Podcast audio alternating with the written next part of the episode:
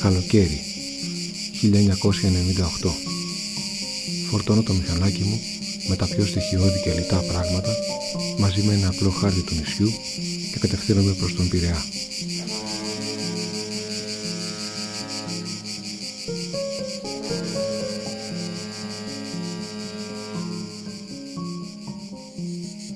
Μετά από τρεις ώρες ταξίδι έφτιαχνα καφεδάκι σε ένα κλεισάκι πάνω από το λιμάνι. Αέρας και ζέστη σχεδόν αφόρητη. Ανέμελη κατάσταση στο μυαλό μου με φόντο την φουρτουνιασμένη θάλασσα του Αιγαίου και τα λιγοστά δεντράκια που σκύβουν βλαβικά στο χώμα από τον υγρό αέρα που περνούσε πάνω από την καυτή πέτρα της ημέρας που είχε αρχίσει από νωρίς. Η κατεύθυνσή μου νότια με μικρές αποκλίσεις δεξιά και αριστερά του κεντρικού δρόμου για να δω τις παραλίες. Ήταν πολλές και ωραίες. Στο μυαλό μου όμως στριφογυρνούσε η εικόνα μιας παραλίας που είχα δει σε μια φωτογραφία η οποία ήταν εντελώς βόρεια. Αφού είχα φτάσει σχεδόν στο τέλος του νότιου τμήματος, κάνω στροφή επιτόπου και κυλάω για τον βοριά. Κάποια στιγμή και μετά από ένα χωματόδρομο φτάνω στην τριπλή παραλία εντελώς αποκαμωμένος. Και το πρώτο πράγμα που κάνω είναι να βουτήξω στα λαχταριστά νερά που κοιτούν το βορρά. Σκέτη απόλαυση. Κανείς στην παραλία. Ένα μοναχικό βεντράκι μου έκρυβε λίγο τον καυτό ήλιο, κάνοντάς με ένα πέντε λεπτά να μεταφέρω τα πράγματά μου γύρω από το βέντρο. Ένα παλιό κτίσμα αριστερά και κάτι σαν ταβέρνα στα δεξιά.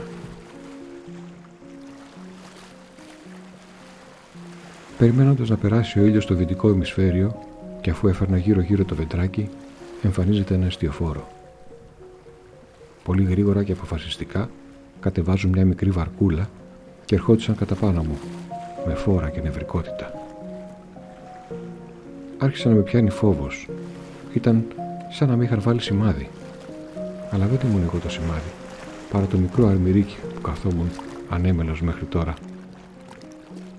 Ήταν ένας άνδρας και μια γυναίκα με την κοιλιά της φουσκωμένη από τον ερωτά τους και μάλιστα σε μεγάλο βαθμό. Ο άνδρας αρχίζει να τρέχει προς το μέρος μου με δύο καρεκλάκια στα χέρια. Αρχίζει να με πιάνει νευρικότητα. Έρχεται δίπλα μου, βάζει τα δύο καρεκλάκια κολλητά στο δέντρο χωρίς να πει κουβέντα ή να με κοιτάξει καν. Αφού αναρωτιόμουν αν υπάρχω ή έχω εξαλληωθεί από τη ζέστη. Έτσι όπως ήρθε, έτσι και έφυγε. Κάτι είπε στη γυναίκα και βιαστικά ρίχνει μια βουτιά στην ασάλευτη θάλασσα. Η γυναίκα αργά αργά με σταθερές κινήσεις και κρατώντας την κοιλιά της ερχόταν προς το μέρος μου. Εγώ δεν υπήρχα, με ως διαμαγείας άρχισε να γίνομαι ορατός όταν μου μίλησε. «Γεια σας» και κάθεται στο καρεκλάκι που σχεδόν όλο ήταν στον ήλιο. Έξω από το βεντράκι τα πάντα έκαιγαν. Η φουσκωμένη κοιλιά της γυναίκας άρχισε ξαφνικά να πάλεται. Έχει γούστο να έχουμε τίποτα απρό από τα γεννητούρια εδώ στην ερημιά και κάτω από το βεντράκι. Φυσικά σηκώθηκα. Μάλιψα την πετσέτα μου και της λέω «Καθίστε στον ίσκιο, εγώ θα φύγω σε λίγο». «Μα τι λέτε τώρα, θα σας διώξουμε κιόλας. «Μα τι λέτε τώρα, καθίστε». Και μόλις κάθεται, έρχεται και ο άνδρας με το νευρικό βήμα και κάθεται δίπλα της. Εγώ απόλαυσα μία ακόμη ωραία βουτιά, εξερευνώντας το βυθό με τη μάσκα μου.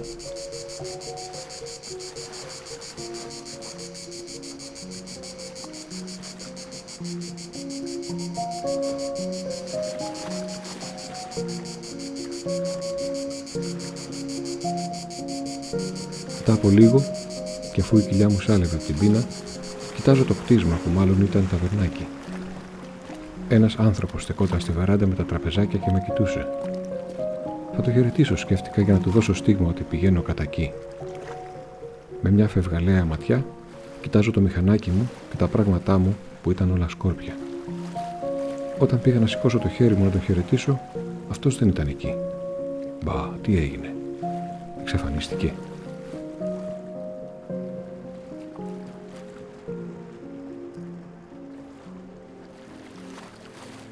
Αρχίζω να ανεβαίνω την ανηφόρα και στα δεξιά μου αποκαλύπτεται το πανόραμα της άλλης παραλίας. Ένα άλλο εστιοφόρο που είχε έρθει και μια φοράδα που με κοιτούσε με περιέργεια.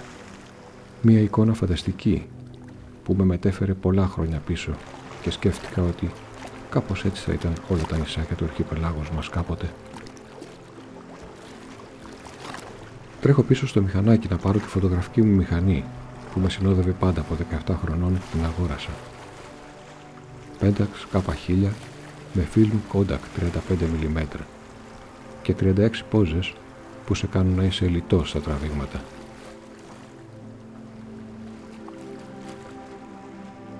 Αφού απόλαυσα τη φωτογράφηση και γίναμε φίλοι με τη φοράδα, κοιτάζω από κάτω μου κάτι ωραία βραχάκια προστατευμένα, με άμμο ενδιάμεσα. Βλέπουν και νότια. Τέλεια. Εδώ θα στήσω τη σκηνή μου και θα πάω μετά στην ταβέρνα να φάω.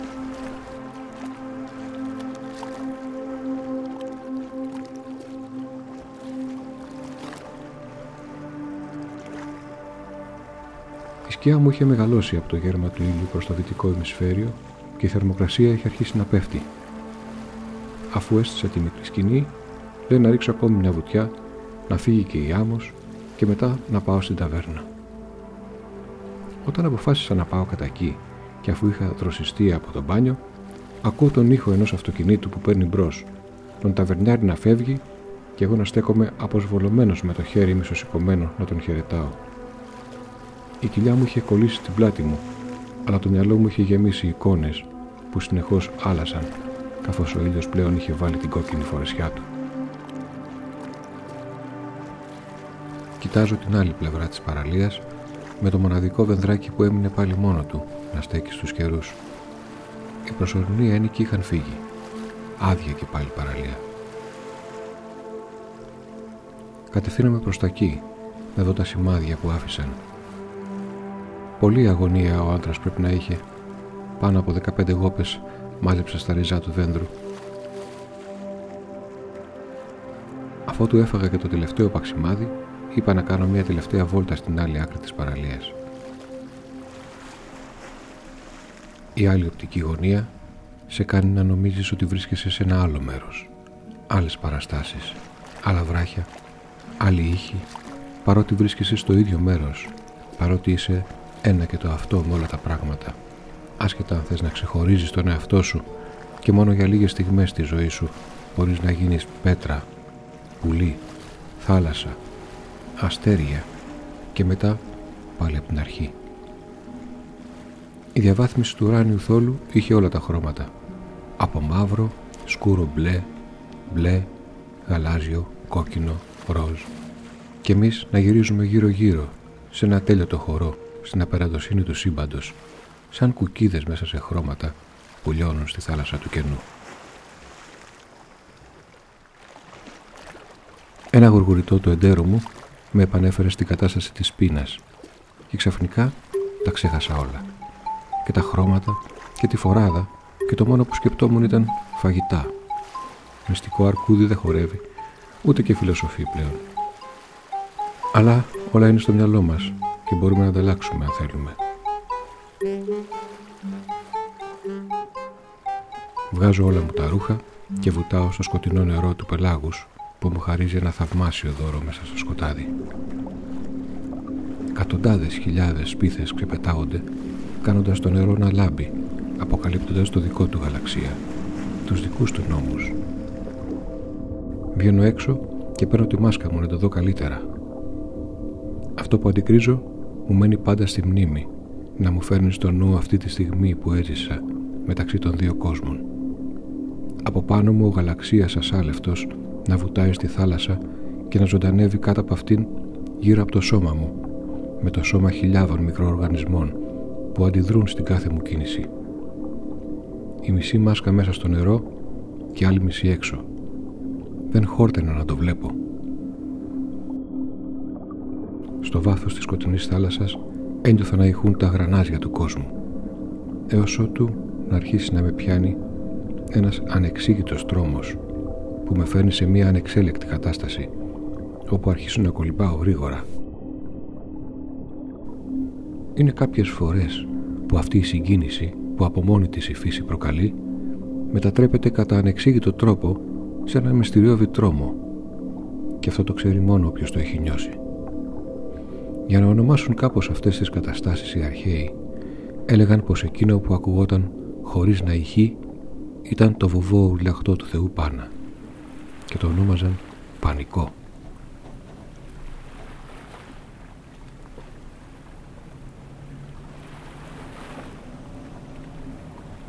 Αφού βγήκα έξω και ηρέμησα, άρχισα να περπατάω προς το μέρος της σκηνής. Φαίνονταν τόσο προστατευμένη από τα βραχάκια που μου έδωσε μια αίσθηση ασφάλειας. Στο βάθος του κόλπου, το εστιοφόρο φαίνονταν ότι θα έβγαζε τη νύχτα του εκεί, κάνοντάς με να αισθάνομαι μια κάποια ανθρώπινη παρουσία. Αφού του έφαγα και τα τελευταία μπισκότα, σύρθηκα μέσα στη σκηνή και εφόσον η νύχτα είχε περάσει στο ημισφαίριο του μετά τις 12, τα χασμουριτά έδιναν και έπαιρναν. Και κοιμήθηκα, σε έναν ύπνο γαλήνιο, αφού γραζόμενος στους ήχους της θάλασσας, τις ηχανές κουβέντες των ανθρώπων από το εστιοφόρο και ονειρεύτηκα ένα σύμπαν γεμάτο θάλασσα και αστέρια, σε ένα στρόβιλο συνύπαρξης με ψήγματα άμμου και γέλια. Ναι, άκουγα γέλια, τρανταχτά, γυναικεία γέλια.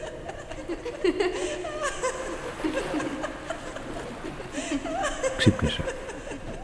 Μπα, τι γίνεται, το εστιοφόρο ξεφαντώνει.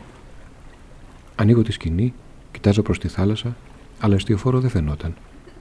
Και τα γέλια χαμήλωναν αισθητά. Άρχισε πάλι ο Πάνας να δουλεύει μέσα μου. Κοιτάζω την άλλη ακτή με το βενδράκι, κανείς. Κοιτάζω την τρίτη παραλία, από όπου ερχόντουσαν τα γέλια, τίποτα και εκεί. Ευτυχώς που έχουμε και τη λογική να ηρεμεί κάπως τις φευγαλαίες καταστάσεις, γιατί σκέφτηκα ότι τα βουνά, η βράχη, οι κλειστοί κόλποι, μαζί με τον παντοτινό του σύντροφο τον αέρα, παίζουν παιχνίδια επικίνδυνα για τις αισθήσεις μας. Άρα, το εστιοφόρο πήγε πίσω από τα βράχια, έβαλε και το χεράκι του αέρας, οπότε να το αποτέλεσμα. Ξανά μες στη σκηνή. Άρχισαν πάλι τα όνειρα. Αυτή τη φορά έβλεπα βυθό με πολλά ψάρια σε αργή κίνηση. Κάποια από αυτά ήταν μεγάλα και με κοιτούσαν με το μεγάλο τους μάτι σαν να αναγνώριζαν το μακρινό συγγενή τους και εγώ αισθανόμουν σαν να είχα μεθύσει με θάλασσα. Κι όλο βούλιαζα σαν να πετούσα. Άρχισα όμως να αισθάνομαι και το νερό πάνω μου. Όσο βούλιαζα άρχισα και να κρυώνω. Μια περίεργη αίσθηση. Ένιωθα βρεγμένος, σχεδόν μουσκεμα. Ξυπνάω και αυτή η αίσθηση συνεχίζεται. Μόνο που πραγματικά ήμουν μουσκεμα. Πετάγομαι σαν να με χτύπησε ηλεκτρικό ρεύμα. Ανοίγω τη σκηνή και βλέπω ότι εγώ πλέον ήμουν το μοναδικό εστιοφόρο να πλέει μες στη θάλασσα.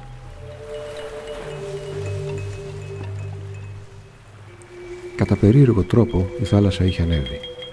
Όλα βρεμένα.